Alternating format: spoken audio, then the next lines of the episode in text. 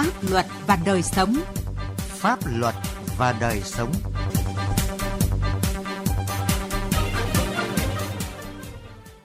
Kính chào quý vị và các bạn. Chương trình Pháp luật và đời sống hôm nay có những nội dung sau. An Giang, tình trạng trộm cắp tài sản đường sông có chiều hướng gia tăng. Lạng Sơn, nguy cơ mất an toàn giao thông từ xe đưa đón công nhân. Ai chịu trách nhiệm trong vụ cháy khiến 3 người tử vong ở Hải Phòng? Sau đây là nội dung chi tiết. Pháp luật đồng hành.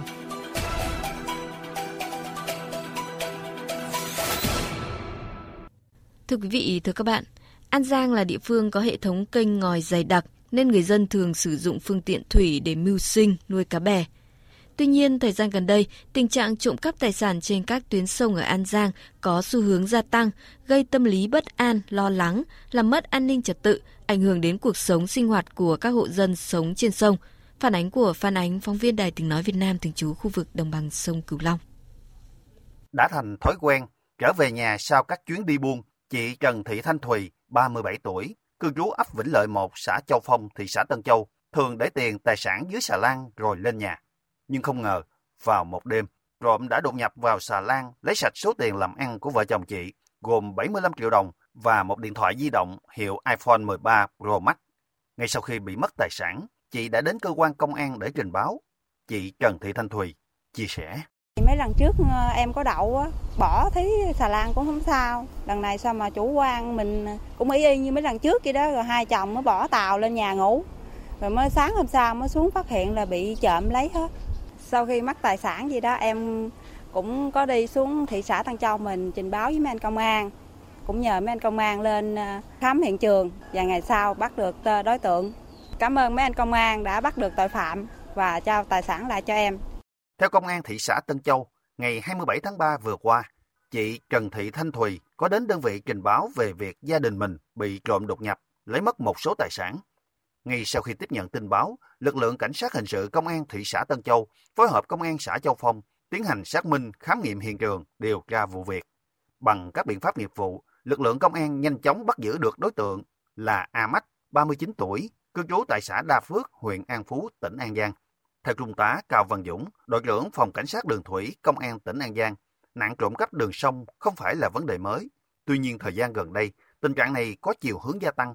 Các đối tượng trộm cắp thường hoạt động vào ban đêm và dùng mọi thủ đoạn để trộm cắp tài sản. Các cái đối tượng là sử dụng phương tiện xuồng máy, ngụy trang, giả dạng là ngư dân đi chài lưới. Mục đích đó là chạy quanh các cái khu vực địa bàn mà các cái có nhiều cái phương tiện thủy đang neo đậu và các cái khu vực nhà máy, bến bãi và các cái nơi là lồng bè nuôi cá. Cái đối tượng là tiếp cận để là coi như là quan sát đó là tài sản để mà thực hiện cái hành vi là trộm cắp.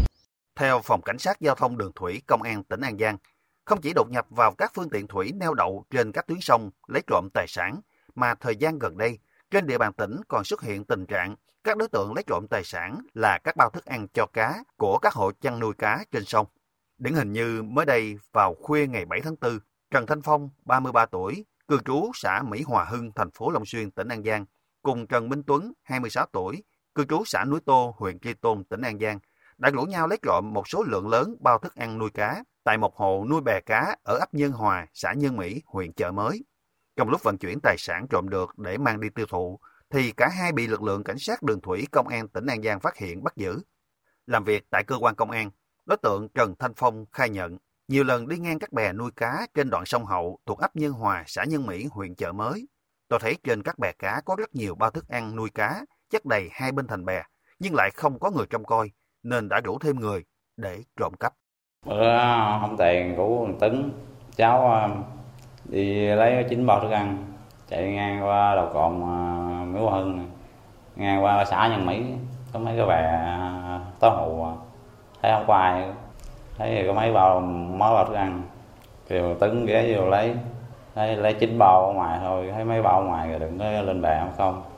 Thượng tá Trần Hồ Hải, Phó trưởng phòng Cảnh sát Giao thông Đường Thủy, Công an tỉnh An Giang cho biết, để lập lại an ninh trật tự trên các tuyến sông, đồng thời bảo vệ tài sản cho người dân. Bên cạnh việc tăng cường công tác tuần tra kiểm soát, lực lượng cảnh sát đường thủy còn thường xuyên tuyên truyền cho người dân về các phương thức, thủ đoạn của các loại tội phạm trên sông, nhắc nhở, khuyến cáo người dân luôn nâng cao tinh thần cảnh giác, phòng ngừa và đấu tranh tố giác tội phạm, đồng thời cung cấp số điện thoại đường dây nóng để người dân tiện khai báo khi có vụ việc xảy ra. Đề nghị các chủ phương tiện khi neo đậu ngủ ban đêm thì nên là cảnh giác, chọn những nơi có ánh đèn sáng và đậu cùng nhiều phương tiện, không nên đậu là riêng lẻ, không nên đậu khu vực vắng để hỗ trợ cùng nhau. Nếu đối với các bè cá thì nên bố trí nhiều người ngủ để bảo quản tài sản. Đề nghị các cái chủ phương tiện, các cái bè cá là có điều kiện thì nên gắn cái hệ thống camera để quản lý tài sản trên cái phương tiện và trên bè cá của mình. Đối với tài sản có giá trị thì nên khóa cẩn thận, không để đối tượng có cái điều kiện là trộm cắp. Nạn trộm cắp tài sản đường sông không phải là vấn đề mới. Tuy nhiên gần đây, tình trạng này lại có chiều hướng gia tăng. Vì vậy, ngoài sự vào cuộc của cơ quan chức năng, đòi hỏi mỗi người dân cần phải nâng cao ý thức trong việc bảo vệ tài sản của chính mình, đồng thời tích cực hơn trong công tác phòng ngừa, đấu tranh tố giác các loại tội phạm, góp phần cùng lực lượng chức năng đảm bảo tốt tình hình an ninh trật tự tại địa phương.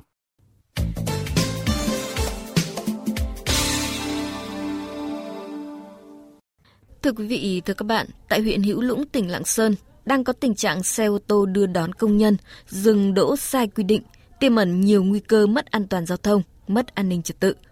Ghi nhận của Duy Thái, phóng viên Đài Tiếng nói Việt Nam thường trú khu vực Đông Bắc. Tay trái giữ đứa cháu, tay phải vội vàng kéo mấy chậu cây bên hiên nhà. Người đàn ông sống ngay khu vực ngã ba giữa tỉnh lộ 242 giao với cao tốc Bắc Giang Lạng Sơn thuộc địa phận xã Hồ Sơn, huyện Hữu Lũng, tỉnh Lạng Sơn phàn nàn. Chỉ độ khoảng 30 phút nữa thôi, nếu như không dẹp đồ đạc cây cối trước cửa nhà thì binh đoàn, xe chở công nhân đi qua có thể làm đổ vỡ hết. Nhiều ý kiến người dân sống tại khu vực này đều bày tỏ sự lo ngại sẽ xảy ra các vụ tai nạn giao thông. Xe vào, xe rẽ trái, xe rẽ phải, đường hẹp, công nhân đây rất là đông, rất là nguy hiểm, không có một cái trật tự, không có một cái gì cả. Đường này học sinh đi lại mà lắm hôm công nhân đỗ coi như là chạy ngang chạy dọc, mà xe đi ngược chiều này còi ý ngửa là ra, cứ đỗ lan ra đường kìa. Vì là cái đường quá hẹp, mà bây giờ mà công ty nó cũng phải có bãi chứ, bây giờ anh cứ đỗ tràn lan như thế này rất là nguy hiểm. Theo quan sát của phóng viên, khoảng 6 đến 8 giờ sáng và từ 6 đến 9 giờ tối mỗi ngày, hàng chục xe ô tô chở công nhân làm việc tại các khu công nghiệp ở Bắc Giang sẽ dừng ở ngay khu vực này để đón trả khách. Tình trạng xe ô tô chở công nhân dừng đỗ tùy tiện tại khu vực này không chỉ diễn ra ngày 1, ngày 2. Trước hết là do các chủ xe chưa chấp hành quy định về an toàn giao thông, kinh doanh vận tải. Bên cạnh đó, lực lượng chức năng như cảnh sát giao thông, thanh tra giao thông chưa thực sự vào cuộc quyết liệt để xử lý, chấn chỉnh tình trạng trên. Một lái xe thường xuyên đón trả khách tại khu vực ngã ba này cho biết: "Trước một em đỗ ở bến Hữu Lũng mà, nhưng mà nói chung là do nhiều vấn đề nó mới ra thôi. Đỗ thì nếu để nói thì đi đường đã gọi là xe kinh doanh thì gần như xe nào cũng sai." Hoạt động đưa đón công nhân góp phần đáp ứng nhu cầu đi lại, làm việc của người lao động. Tuy nhiên, để đảm bảo an toàn giao thông, an ninh trật tự, các lực lượng chức năng của huyện Hữu Lũng và tỉnh Lạng Sơn cần vào cuộc sâu sát, chấn chỉnh vi phạm quy định về vận tải hành khách và an toàn giao thông đường bộ để tránh những tai nạn đáng tiếc có thể xảy ra.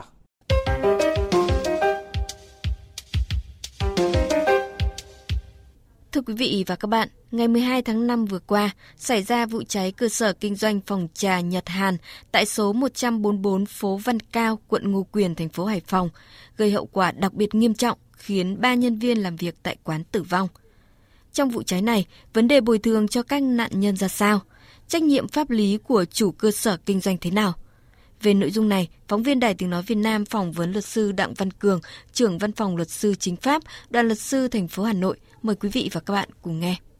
Thưa luật sư, nhìn nhận của ông như thế nào về vụ cháy cơ sở kinh doanh phòng trà Nhật Hàn tại số 144 phố Văn Cao, quận Ngô Quyền, thành phố Hải Phòng, khiến 3 nhân viên làm việc tại quán tử vong ạ? Vụ cháy ở cái cơ sở kinh doanh này khiến 3 nhân viên của quán tử vong là một vụ việc rất nghiêm trọng liên quan đến phòng cháy chữa cháy. Với cái sự việc như vậy thì cơ quan chức năng sẽ vào cuộc xác minh làm rõ nguyên nhân của vụ cháy, đồng thời xác minh cái điều kiện kinh doanh của cơ sở kinh doanh này, các loại hình dịch vụ kinh doanh ở đây là gì. Trên cơ sở đó xác định được cái cơ sở kinh doanh này có tuân thủ các cái quy định của pháp luật về đảm bảo an ninh trật tự, về phòng cháy chữa cháy hay không. Trên cơ sở đó sẽ đánh giá cái sự việc này sẽ xử lý theo hình thức nào và có dấu hiệu vi phạm pháp luật hay không để xử lý đối với các cái tổ chức cá nhân có liên quan theo quy định pháp luật. Thưa luật sư, dưới góc độ pháp lý trong vụ cháy gây hậu quả đặc biệt nghiêm trọng này thì ai phải chịu trách nhiệm bồi thường ạ? Việc bồi thường thiệt hại sẽ xác định trên cơ sở mấy cái nguyên tắc sau đây.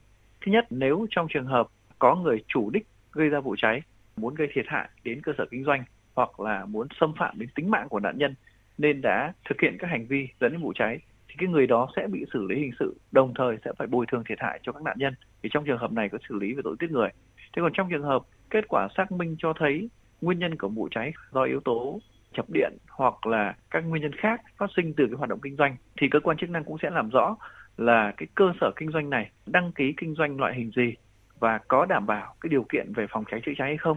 Ở trong trường hợp mà không đảm bảo điều kiện phòng cháy chữa cháy dẫn đến cháy nổ xảy ra gây hậu quả rất nghiêm trọng như vậy thì cơ quan chức năng sẽ khởi tố vụ án hình sự, khởi tố bị can cái người quản lý kinh doanh này về tội vi phạm quy định về phòng cháy chữa cháy và cái người này sẽ phải chịu trách nhiệm trước pháp luật, đồng thời sẽ phải bồi thường thiệt hại cho các nạn nhân. Thế còn trong trường hợp cơ quan chức năng xác định là cái vụ cháy này do nguyên nhân khách quan và cái cơ sở kinh doanh này vẫn đảm bảo cái điều kiện an toàn về phòng cháy chữa cháy và cái việc cháy xảy ra là ngoài ý muốn thì có thể sẽ không khởi tố vụ án hình sự. Tuy nhiên cái trách nhiệm bồi thường thiệt hại đối với nạn nhân sẽ do cơ sở kinh doanh này bồi thường cho người lao động.